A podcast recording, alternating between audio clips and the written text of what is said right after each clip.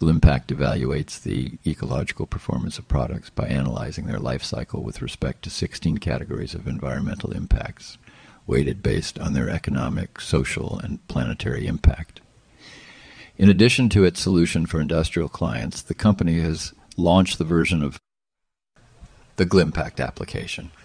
It allows individuals to scan the barcode of a product to obtain its environmental footprint and facilitate their purchasing decisions. Consumers can also find out which phase of the product's manufacturing is the most polluting and what its main impacts are. These impacts are these impacts are uh, translated in, into simple actions such as equivalent distance traveled by car, showers taken, or washing machine cycles. Hamann and Benson has launched the first public impact index to evaluate companies on their positive impact on our society. I invite you to consult it in the notes of our program or on our website. Hamann and Benson, the vision for your future.